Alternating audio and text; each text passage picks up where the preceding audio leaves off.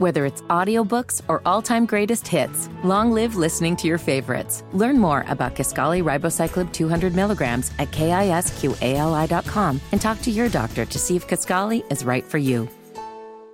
The 304th edition of the Four Corners podcast starts right now. This is the Four Corners Podcast. I'm the luckiest guy in the world. I've said that. To be in Chapel Hill, to be at the University of North Carolina. We win 54 to 53. North Carolina did it. North Carolina wins the championship. With 20 seconds left to play, goes back to Michael Jordan. Jumper from out on the left. Good. Oh, way to Worthy. Worthy five. The Tar Heels are going to win the national championship. Webber front court. Carolina with foul. He takes the timeout. They're out foul. of timeout. Technical foul. Technical foul on Michigan. They're out of timeout. Front court. Williams on the drive. Gets it back out to hit. Long outside shot. Short rebounded. May. It's over. Carolina has won the national championship. 89-72. And how about them Tar Heels? They are the national champions. I've been the luckiest coach in the world. Pump fake for three. Too strong on the shot. That's it. The Tar Heels are the national daggum champions. Carolina has been tested and tried and been proven successful through all the years. And the way that we will play will be the Carolina way. My love for North Carolina, I mean, I love this school, I love these fans, and I love everything about it, and I would I would die for this school. I really would. Here are your hosts, Josh Marlowe and Anthony Pagnotta. Hello and welcome to another edition of the Four Corners podcast. We are powered by Carolina E Electrical Services. Just Josh here with you guys today, as uh, we like to do during the season. We like to bring on guests in and around the college basketball world. And today, we're joined by Debbie Antonelli. Uh, she works for ESPN. She works for the ACC network. Longtime broadcaster. Um, I grew up listening to her call games, and um, you know, so it's kind of cool now that I'm in a position to interview her and talk ACC and Carolina hoops with her. And uh, she stopped by to talk about the start of the season, how the ACC is shaping up, um, some women's game, uh, some women's basketball topics as well. And so, without further ado, here's my conversation with Debbie Antonelli. I am now joined by Debbie Antonelli. She's a college basketball broadcaster for the men's and the women's game on ESPN and ACC Network. Debbie, how are you doing today? How's it going, Josh? Great to be with you again. Thank you so much for inviting me. Well, I'm, I'm glad to have you on. It's it's January now here in the Carolinas, which means that ACC basketball was starting to take a uh, the focus point, especially with as bad as the Panthers have been, the Hornets have been. So we're we're pretty excited here in ACC country, and you know I'll, I'll get you started with this. Um, you know we we talked last year; it wasn't a very fun year for Carolina. They go twenty and thirteen. They miss the NCAA tournament. They skip out on the NIT. Right now they're ten and three. They're two and zero in the league, and they're ranked inside the AP top ten. In your opinion, what is the biggest difference between this year's team and last year's team? Two really important intangibles, Josh. One is chemistry, the other is pace.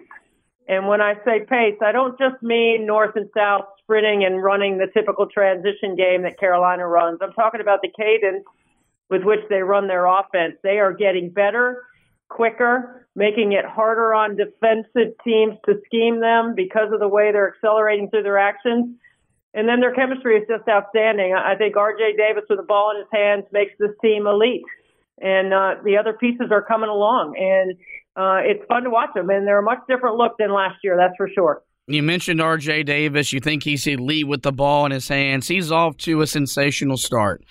Um, the biggest uh, difference from this year and last year is he no longer has to share the backcourt with Caleb Love, who is also doing some big time things out in Arizona. Did you expect RJ to flourish this much without Caleb Love in the backcourt? I did because I think R.J. Davis has been their best player for a couple of years. And I'm not surprised to see him having success at all. Now, it's easy to look back and go, well, you know, he doesn't have to share the ball with anyone in the backcourt. He is a ball dominant point guard.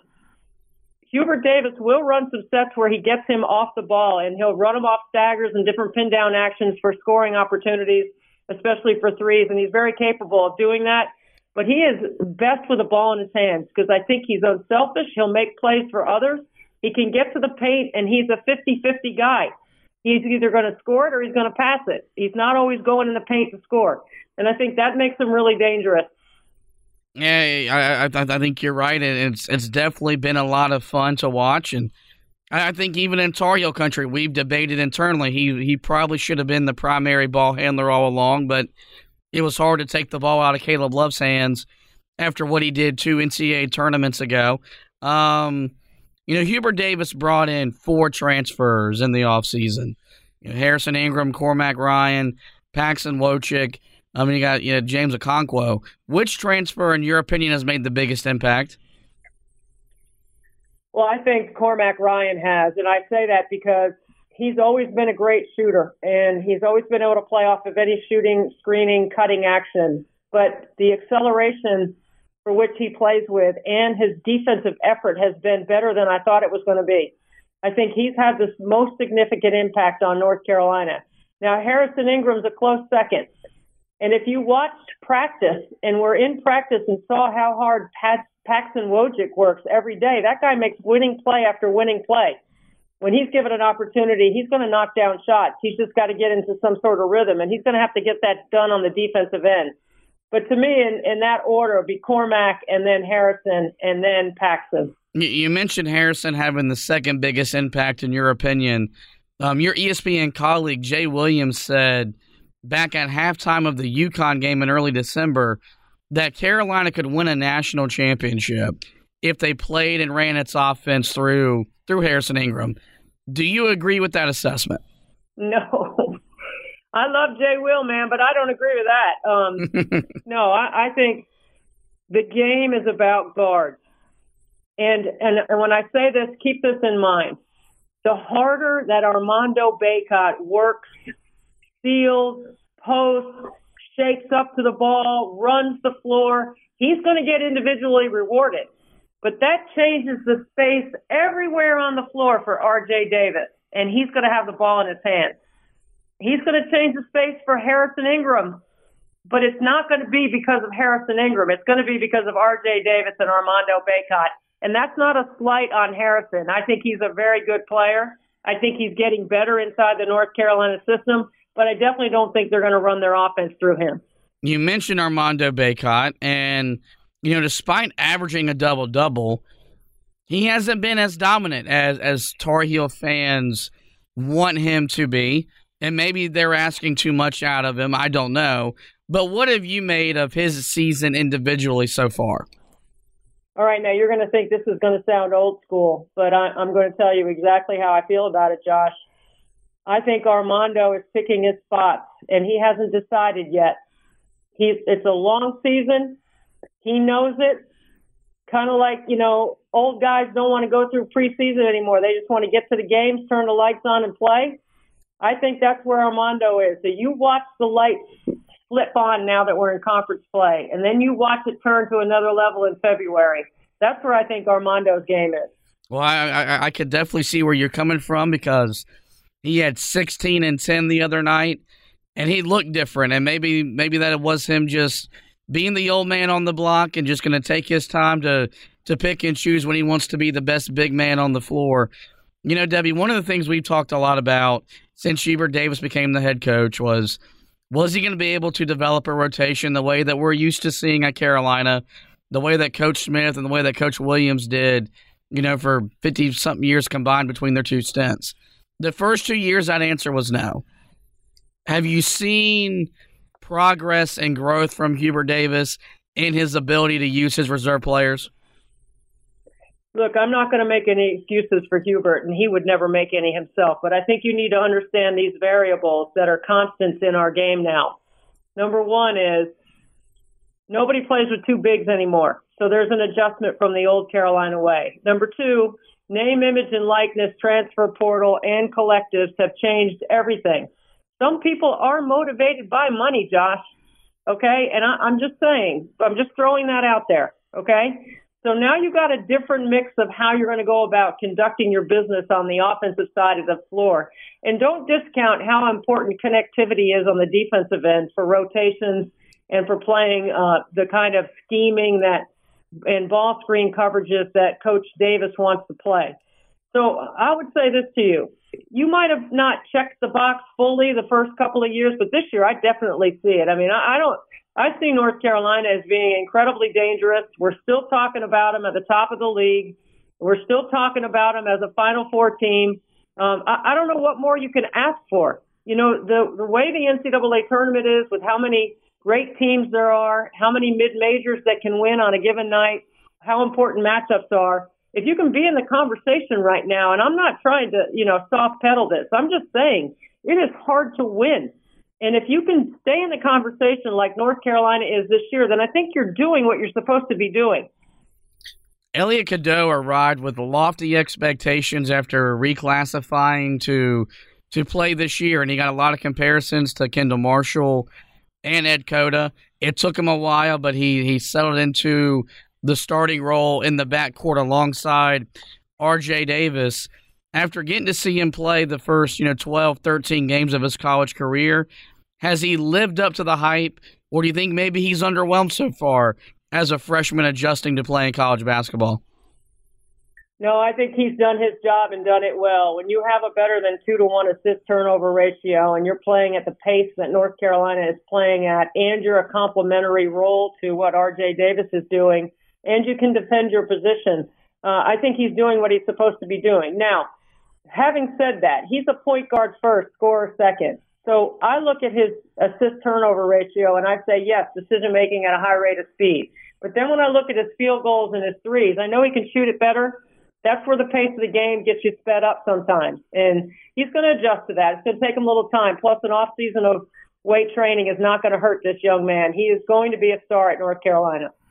We're speaking with Debbie Antonelli. She's an ESPN and ACC network college basketball broadcaster for both the men's and the women's game. And, well, she also was a former uh, player for NC State, something that we'll, we'll, we'll, overlook here because Debbie is one of the best in the business. And I, I can't bring you on and not ask you anything about the women's game. And we'll start with the biggest star in the sport. She hit a, buzz, a buzzer beater the other night for Caitlin Clark. Like, in in your opinion, is she the biggest star in the history of the women's game?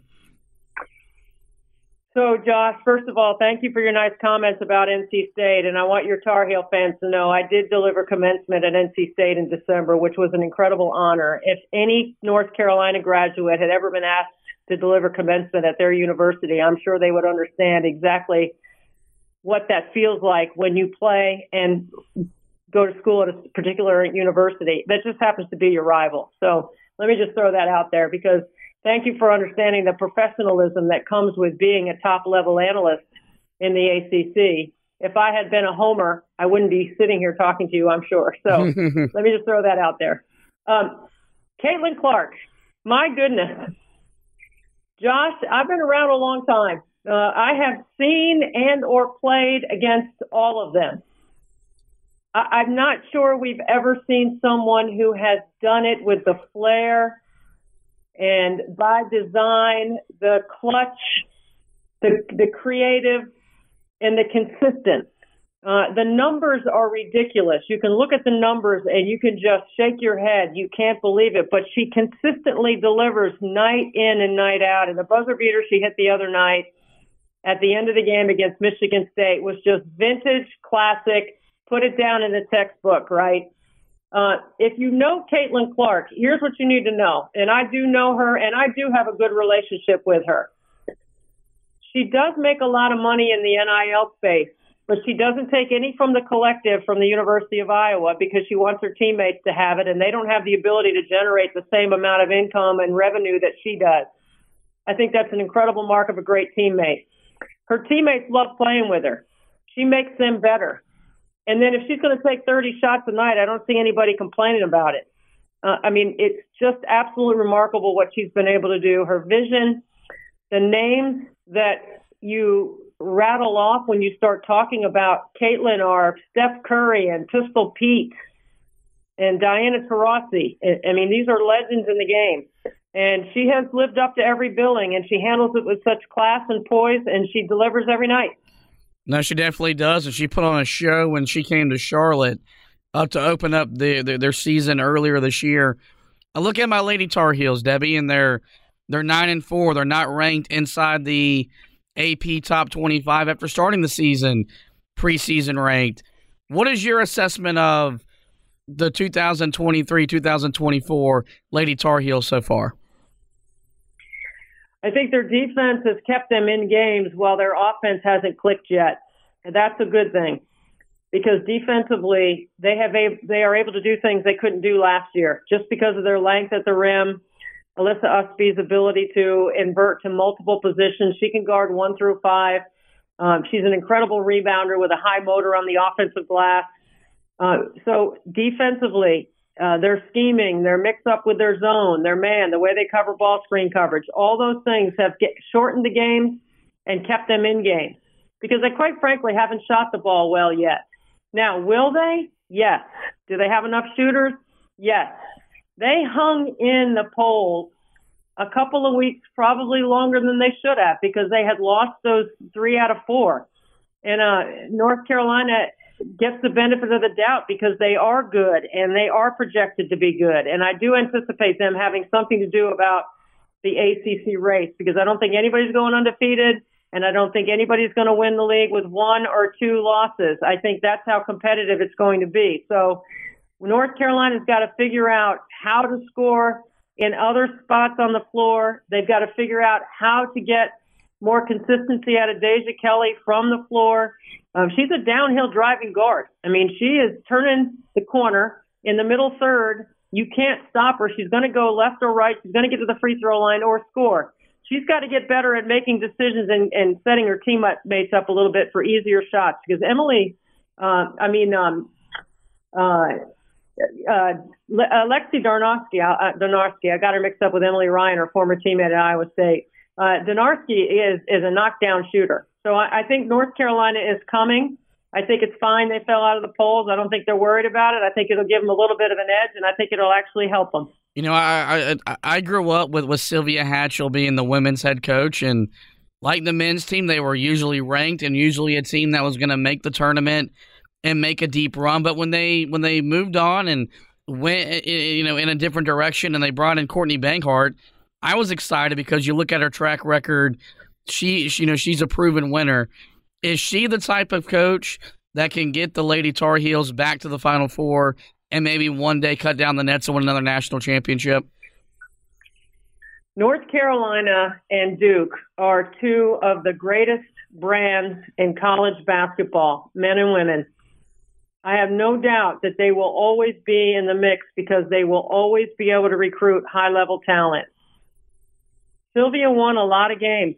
She won a lot of titles, a lot of championships, and she won the ultimate, the NCAA. And she quite frankly won it at all three levels. She can coach. She knew how to put her talent in the right position to win. And she was playing in the ACC in a time where they were a stretch where they were dominant. Quite frankly, there was a stretch where the triangle teams were the most dominant teams in the country. I see that coming back eventually. NC State certainly there. North Carolina and Duke are nipping at their heels um, you know, they're close. They haven't done what NC State and Wes Moore have done yet. But I do believe that Courtney will put it together, and I do think they have plenty of time this year. And it's just like the guys. I mean, the NCAA tournament on the women's side is full of incredible teams, and matchups and seeding is going to be more important than ever as we go to two regionals. The issue with the women's game still is a problem, Josh, and that is geography plays a major role in seeding and I have not been an advocate for that for at least 15 years because I think that's unfair. If we could remove that element, I think we'd have a much better championship. Well, that was going to be my last question about the women's side. I mean, the tournament last year, you could argue top to bottom was better than the men's, and especially the Final Four delivered at a higher level than the men's Final Four and their national title game. um, did. Is, is is is it poised for another entertaining year, or, or, or because of these issues you're talking about, could the women's game maybe lose some of the steam and momentum it built last year? Not as long as we have Caitlin Clark, we haven't lost a damn thing, man. She's incredible, and uh, honestly, um, you know, today we're we're taping this podcast on the day that the NCAA announced a new contract with ESPN. I don't have the detail of it, so I don't know what is in the weeds on what responsibilities or what new or, or new dynamics about promoting the women's tournament will come out of this contract. I hope there is some creative economic building um, bullet points and emphasis in how to continue to move the game forward, especially because uh, quite frankly, my company does an outstanding job on the women's tournament. ESPN is really good at covering the NCAA women's tournament. Um, so I, I hope that we are just on the cusp and that there's more Caitlin Clarks to come. I do believe they're going to be out there because I'm seeing in gyms all across the country a, a new wave of little girls back interested in the game. You know, we've had a dip in participation numbers in girls and, and high school girls basketball. And I think it's coming back. And I think we can credit Caitlin Clark, and I think we can credit the synergy around the way the game is presented on ESPN, especially during the tournament. So uh, I'm all for it, man. I think it's going to be good, and and um, I'm glad that you're enjoying it as much as I am. Yeah, no, I mean it's definitely been a lot of fun, and you know, I, I, even I can look at what last year did in my family. I'm the oldest brother of four siblings, and I've got a nine year old sister who before last year was more into horses and the Barbies, but now she's playing basketball. Um, and you know that's pretty neat from a family that that loves the game, and to see that type of impact that Caitlin Clark is having and and is going to continue to have will be a lot of fun to watch. Let's turn it back to the men's game. Um, Carolina Clemson this Saturday afternoon. Uh, the, the are, are are those the two best teams in the ACC in your opinion, or would you maybe lean Carolina Duke, maybe Carolina Miami, Duke Miami, or or or, or you like me where I believe that today those are the two best teams in the conference? You know, uh, I would throw Wake Forest in the mix too. I've got them pretty high on my board. Yeah. Uh, based on Efton Reid becoming eligible to play, which changes everything about what Steve Forbes likes to do. Plus, Hunter Sallis and Boopie Miller are two guards that are the only, they're the only school in the top.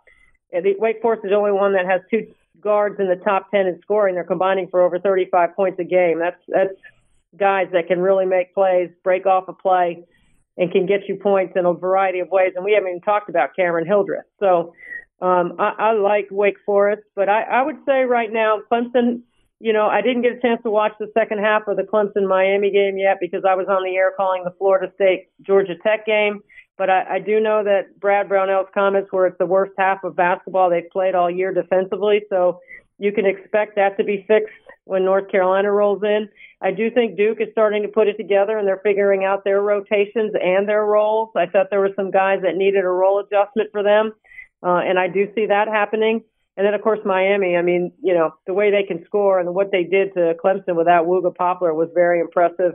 So uh, I'm I'm thinking those five right there are a group of five that I think are definitely NCAA tournament teams. And then I think Virginia is right on the outside. I think NC State is right in there. Virginia Tech. I think those teams got to do some work. And a lot of people are high on Virginia, but I, I think Virginia is a team right now that's trying to figure it out. Yeah, I mean, when you get blasted by almost 30 by Notre Dame, it's it's easy to see why you could be down on Virginia. A few more for you, Debbie, and I'll let you go. Um, let's keep it with an ACC, just you know, widespread view. When you look at the league this year, and you look at the way this race is going to come down, do you think we're throwing it back old school, where it's going to be Duke, Carolina, battling out the last weekend of the regular season for the conference title, or do you see a Virginia, a Miami, another school maybe playing a role in, in winning the regular season of the conference this year? I'm going to again check down to Wake Forest, Josh, just because I had them for three days in the Charleston Classic here in Charleston in November. And Damari Monsanto is not back yet. Um, I, I I just feel like when Steve Forbes has that kind of playmaking in the backcourt, we've seen it in years past where he's you know had one of the best guards in the league and what they were able to do. Now he's got some more complementary pieces. I do think Clemson is a lot better than what they showed or apparently showed on uh, uh, down in Miami. I, I do like Clemson. I'm with you on that one. I, I think they have still another level on on the defensive side you know, their identity has always been defense, but it has skewed to the offensive side a little bit. And I'm sure Brad Brownell is going to fix that because that's not who he is.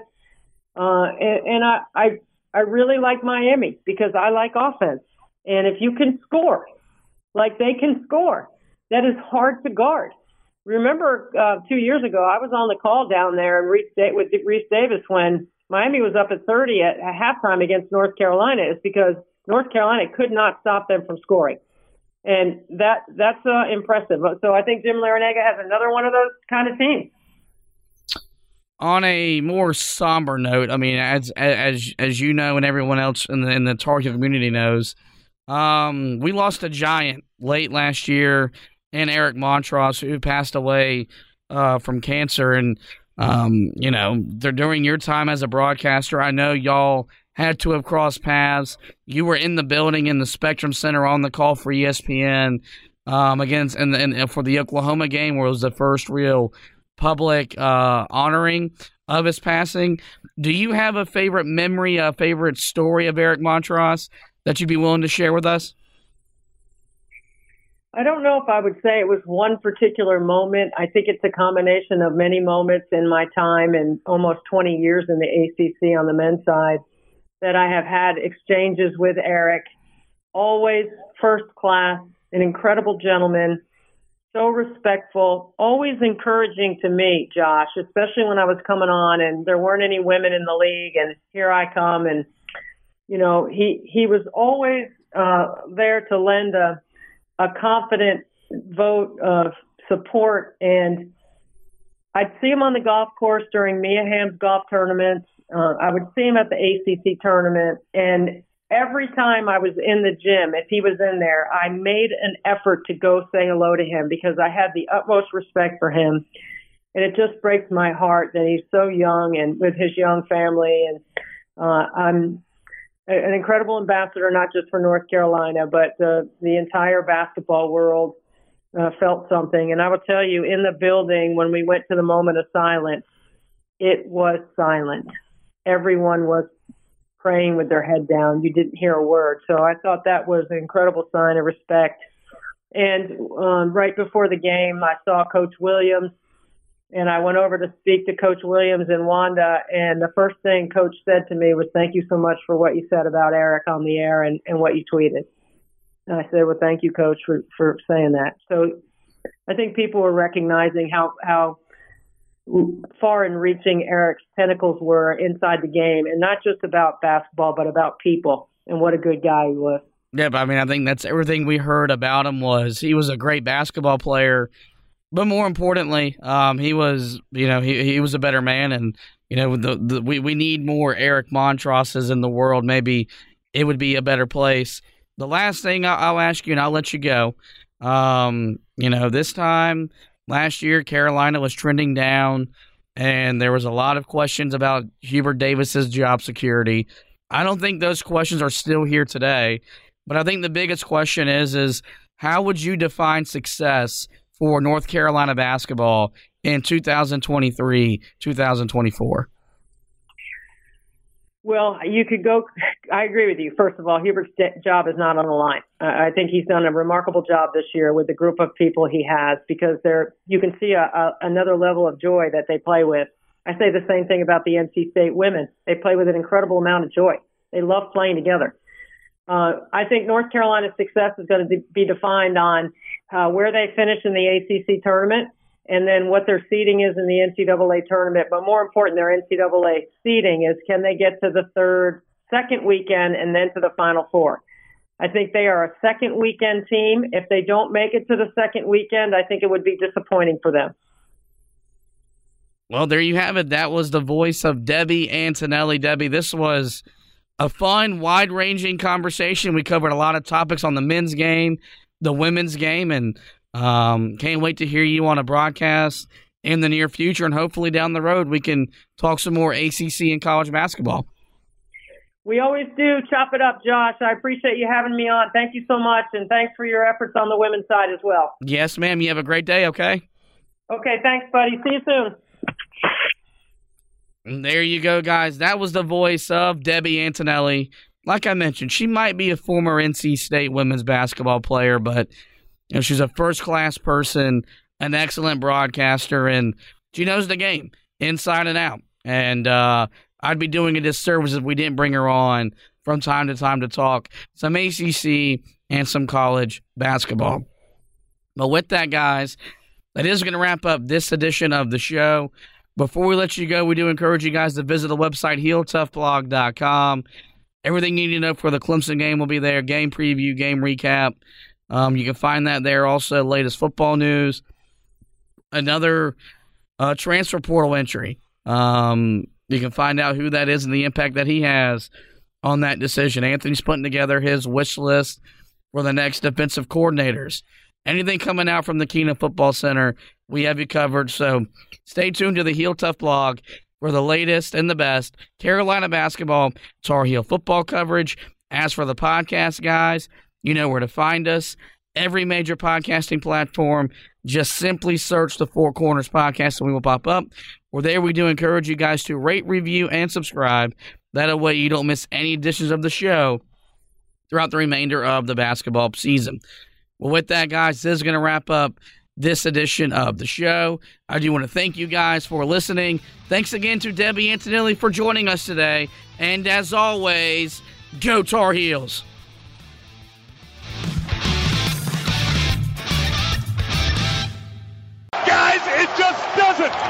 Any sweeter than that.